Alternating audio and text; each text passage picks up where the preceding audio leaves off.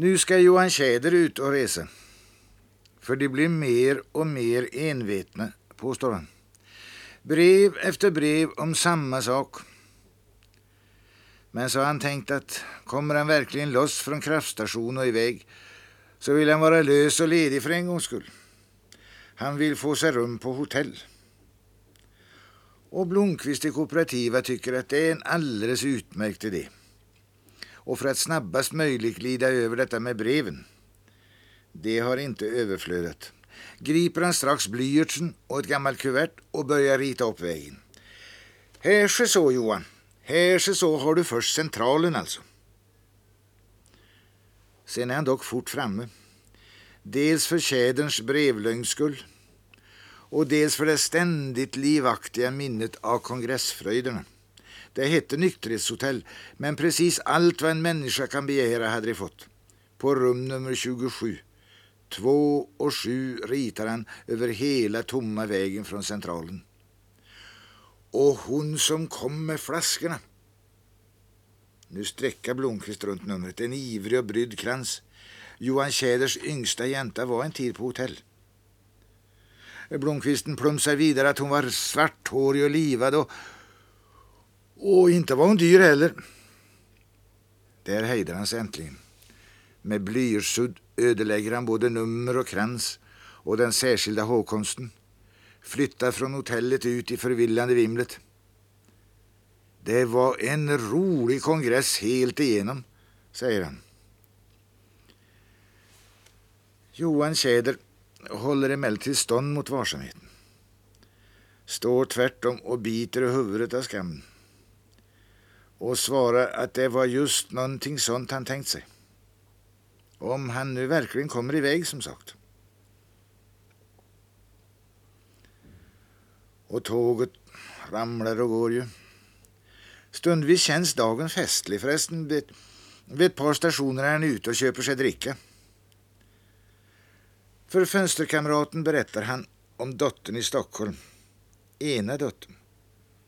Att hon fick heta Johanna en gång i världen eftersom han heter Johan. Att hon är gift och har barn.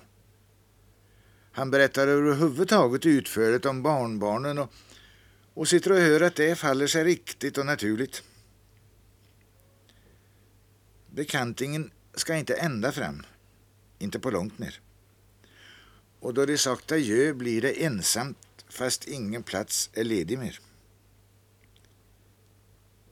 Vidare ut på dagen och när det skymmer och blir kväll har han mitt emot sig ett slags Elsa ungefär. Till sist ser han mot henne blott i smyg.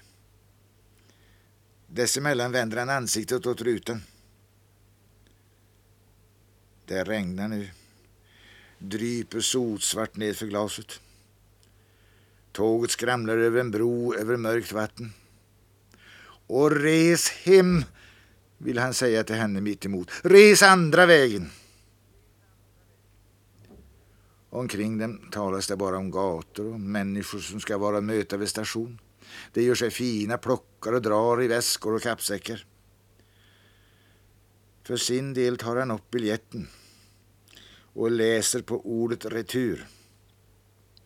Stöder sig mot det när ljusglimtarna blir fler och fler. Gula, röda, gröna. Ty eljest är det tvivelaktigt det här.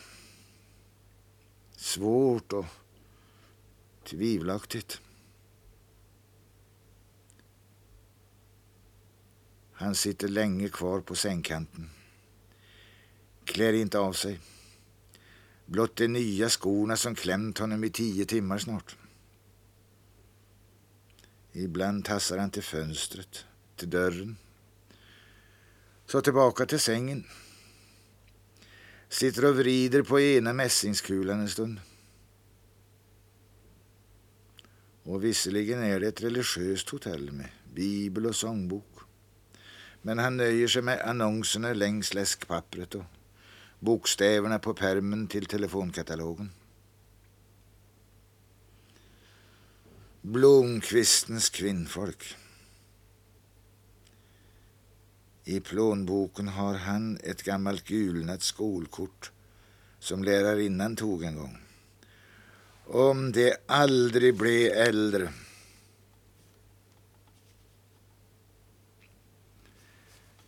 Enda adressen han har är äldsta dotterns adress. Det är den frågar han sig fram från gata till gata. Men det är inte den han har rest hit för. Johanna och han var långt isär när hon var hemma också. Hon höll sig till morsin och Betel. Om Elsa till exempel har semester. Han går och ger henne ordnad existens. En plats med semester. Butikerna öppnar nu. I den första bagarbutiken han ser är han inne och köper karameller och bullar. Nej, kommer du? Någon riktigt hjärtlig röst har hon aldrig haft. Inte för honom åtminstone. Och naturligtvis tycker hon illa om att överraskas i ett kök som är stökigt och morgonohyfsat än. Du kunde väl skrivit först, men sätt dig för all del. Hennes man är gången till jobbet. Med kolan försvinner även de bägge pojkarna. I dubbelsoffan sover en lilltös som han inte sett för. Han skryter och gör liknelser och får plötsligt en underlig lust att säga att hon liknar Elsa. Då skulle han fort vara framme vid det som han helst vill veta någonting om. Men likheten är där inte. Och inte tillräckligt mod i hans bröst. Johanna går till skafferiet med påsen utan att öppna den. Och kommer istället ut med lite skorpor och kex på en skål. Torkar av en köksbordskant och sätter dit kopp och fat. Sen mal hon kaffet en lång stund innan hon frågar: ska du till sjukhus kanske? Brått och misstänksamt kommer nästa fråga. Hack i häl på den första. Eller har hon skrivit? Är det det? Han skyggar fortfarande för att fråga i sin tur. Säger istället att brev är ju sällsynta både från den ena och den andra. Så nu ville han bara hälsa på ett slag.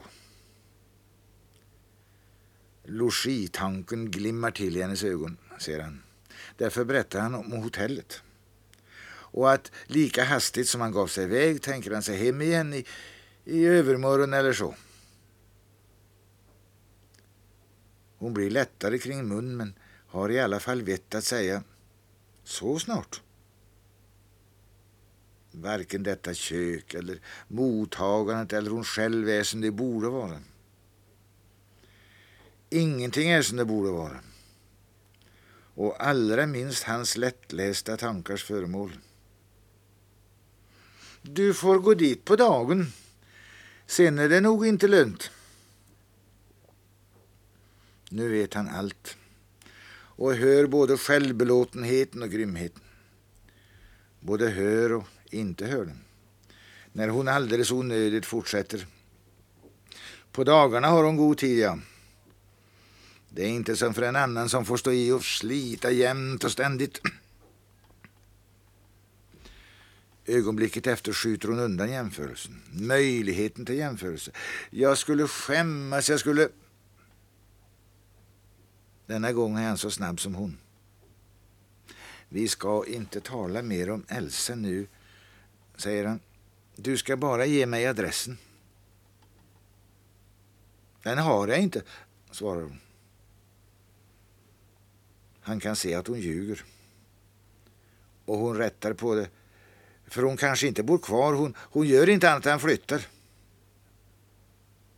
Du behöver inte gå med, svarar han till detta sista. Jag hittar säkert. Jag gick tämligen så bra från hotellet och hit. Bara du skriver tydligt. Gå med? Ja. Nej, du. Men hon värjer sig inte längre lika hårt som nyss. Hon förklarar noga hur han ska gå. Och hon gör inte anspråk på honom för egen del.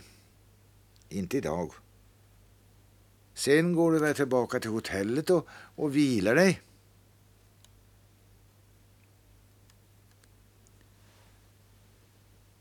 Just det han inte ville säga halkar ur honom. Som nu det här. Vad ska du ha för dig ikväll?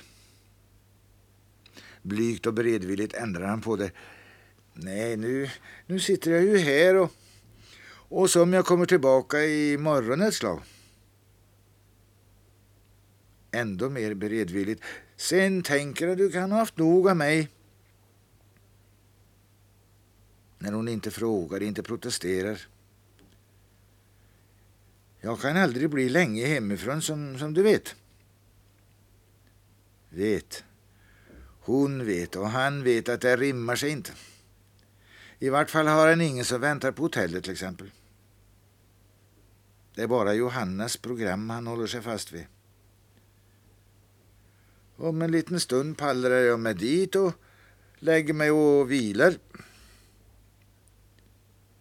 Att ha rest denna långa väg för att tala om att han ska lägga sig och vila, stora starka karln, det rimmar sig ändå mindre. Hon hjälper honom inte, varken med sant eller falskt. Inte ens som Johanna, så snart. Hon låg när han kom i Jons. Frågade ilsket genom dörren vem tusan det var som... Han förmådde inte svara. När hon öppnade stod han där blott, alldeles stilla. Åh, pappa! Lite grann skrämd, men lite grann lycklig också. Enda behållningen av resan anar han redan. Hon var vit i synen först. Men sen hon klätt sig bakom en skärm kom hon fram frisk och röd och morsk som förr, som sista kvällen hemma. Varför kommer du nu då? Varför får jag inte vara i fred? Jag är ingen barnunge längre. Du tiger förstås. Men jag vet att du frågar fast du inget säger. Och jag begriper nog varför du kommit, må du tro. Det är den förträffliga Johanna som fått dig hit. För att titta på mig. Men så titta då, så du blir belåten äntligen. Jag trivs här, hör du det? Jag trivs här. Han hörde alltihop. Och om hon nu bara frågade efter adressen till hotellet, tänker han. Och liksom för säkerhets skull, för han är inte viss på hur pass modig han kommer att bli ikväll en gång, därest han inte får råka henne. Så beskriver han denna sin adress noga och länge.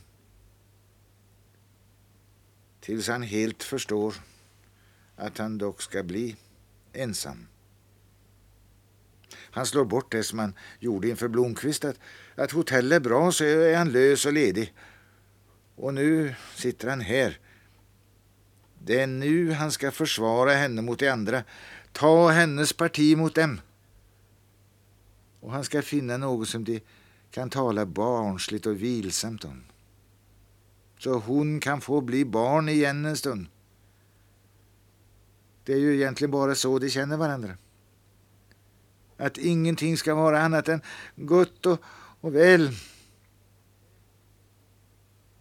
Det är fina möbler du har du. Varken mun eller ögon blir barnslig. Full av hån blir det. Jaså, det tycker du? Det begriper du dig på, va? Och hatiskt tar hon i. Sitter du och driver med mig? Hon får tårar i ögonen, ilsketårar. Hon väger upp fåtöljen hon står bakom och låter den dunsa ner i golvet. Jävla skitprat, säger hon.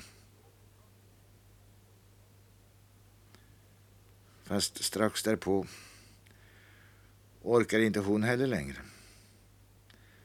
orkar inte all sanningen. Inte någon sanning alls. Han är bortrest nu i affärer, men härnäst du kommer till Stockholm ska du få träffa honom. Han är handelsresande för en väldigt stor firma. Stabil må du tro. Hans morsa bor i Småland och vi ska resa dit när han kommer hem och förlova oss. Och i present ska jag få en päls. Sälbisan. Så avbryter hon sig tvärt igen. Tror du mig inte? Hon går till spegeln, ruskar i de svarta lockarna, ser på uret hon har om handleden. Jaså, du ska till hotellet, säger hon bakåt. Ja, jag måste kila jag också nu. Jag jobbar halvdag på en tvättinrättning. Rätt så tröttsamt ibland.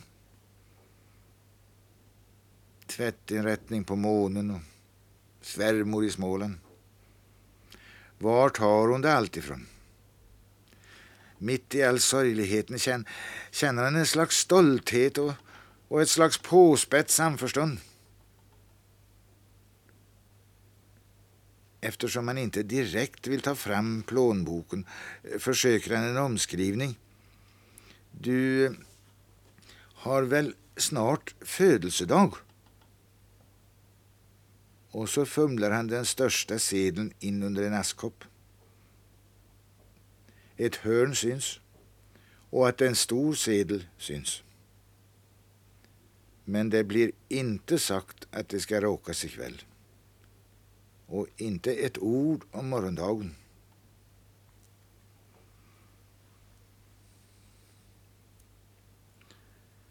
Han tycker han gått för långt redan och gått vilse. Men när han nu vänder sig om skiner det ljus i ett fönster tvärs över gatan. Och med ens vet han säkert att det är hennes fönster. Det enda fönstret som lyser i en stor mörk vägg. Dessutom stämmer det med en järnvägskaj eller något sådant borta där gatan sluter. Och långa tysta rader av godsvagnar.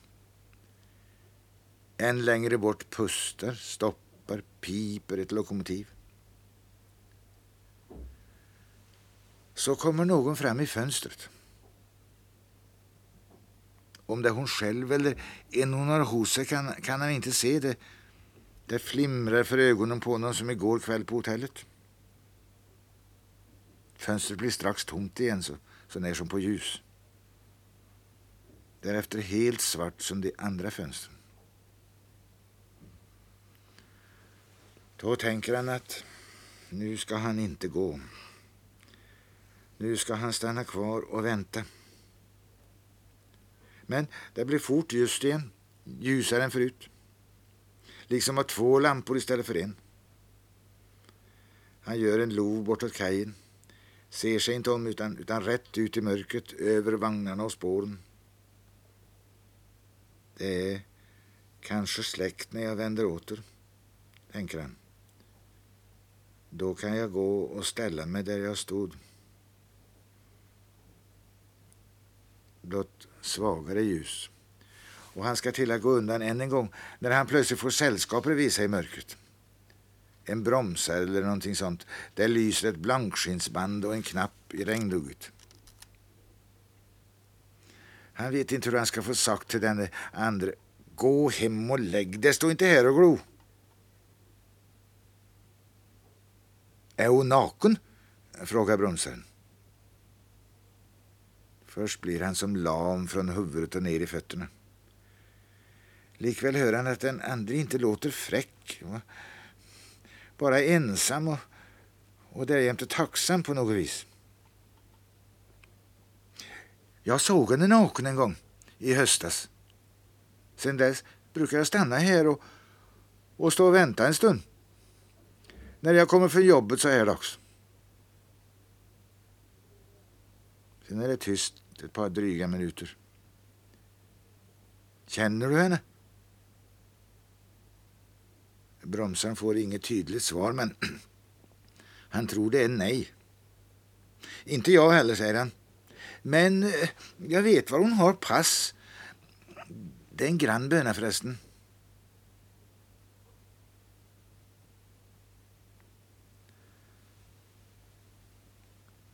Han betalte för sig igår kväll och fick kvitterad räkning. Och lämnade ifrån sig drickspengar i högsta laget, gjorde han. Här blev ju ingen ytterligare fest denna gång. Han vaknade med samma tankar han hade strax innan han somnade. Att så har han dock uppehållit anseendet om de skulle komma hit på kongressen. Därnäst minns han en annan kvällstanke, att möjligen blir jag rövad i natt när jag visar att jag har så gott om pengar. Både portmonnän och plånboken ligger kvar under kudden. Och klockan är kvar. Hon felar 5 minuter i 3.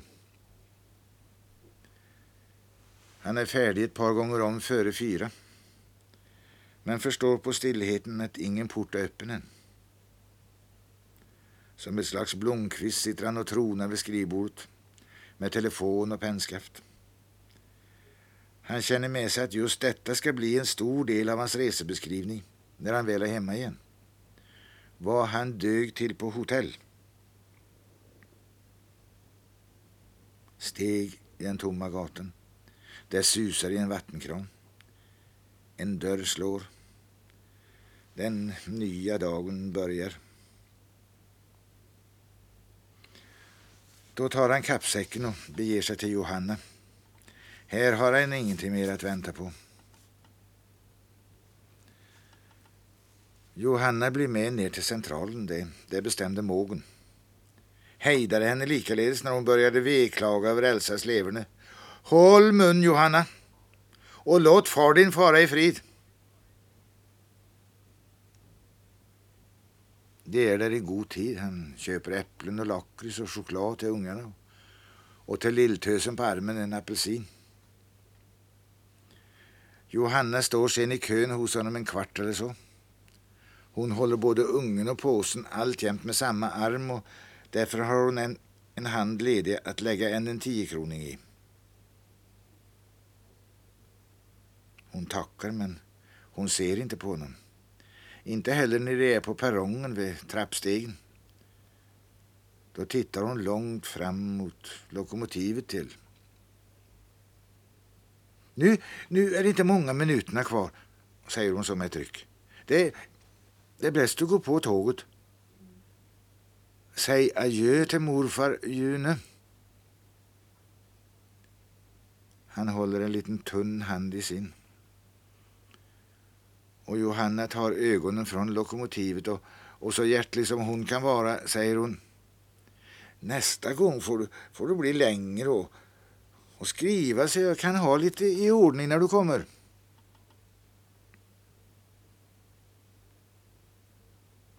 Här så kommer Johan Tjäder. Bakerst och godståget. Nu står han cirka 50 meter från station. Jag kan ta gent över spåret, tänker han, och över granhäcken. Men landsvägen är inte alldeles tom. Han ser han ska bli som mest ensam ut med stationshuset. Och förresten har han biljetten i nypan. Du blev inte så länge, säger stationskar Petersson. Låt mig se, när reste du i måndags? Det blev i alla fall längre än jag trodde, svarar han till det. Och sen lägger han till. Huvudsaken är att den ses någon gång. Han slår sig till ro på bänken och tittar på växlingen. Och annars vet han väl vad han ska säga. Han hade tänkt provköra ramsan på Petersson, men så gitt han inte. Han har märkt sig saker och ting. Och han har en lika bra berättelse som Blomqvist. Det blir inte kvar på hotellet. Det gick så gott som ett från den ena restaurangen till den andra. Han har stått länge utanför en där det var blommor i lådor och grant som den finaste trädgård. Och matsedeln i glas och ram. Elsa och han för det mesta. Johanna inte så ofta för ungarnas skull. Det Det står bara bra till med Elsa.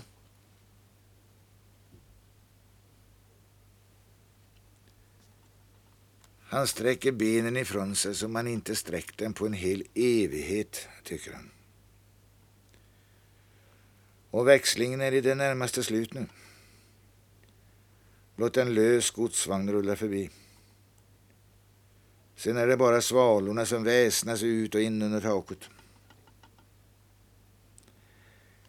Men han blir ju så förbannade trött, säger han till Petersson när den kommer och sätter sig. Och någon fråga behöver han inte svara på. Det är egentligen en sur och trist stationskarl det här. Inte alls så pigg som bromsarkollegan nedanför Elsas fönster eller så tacksam.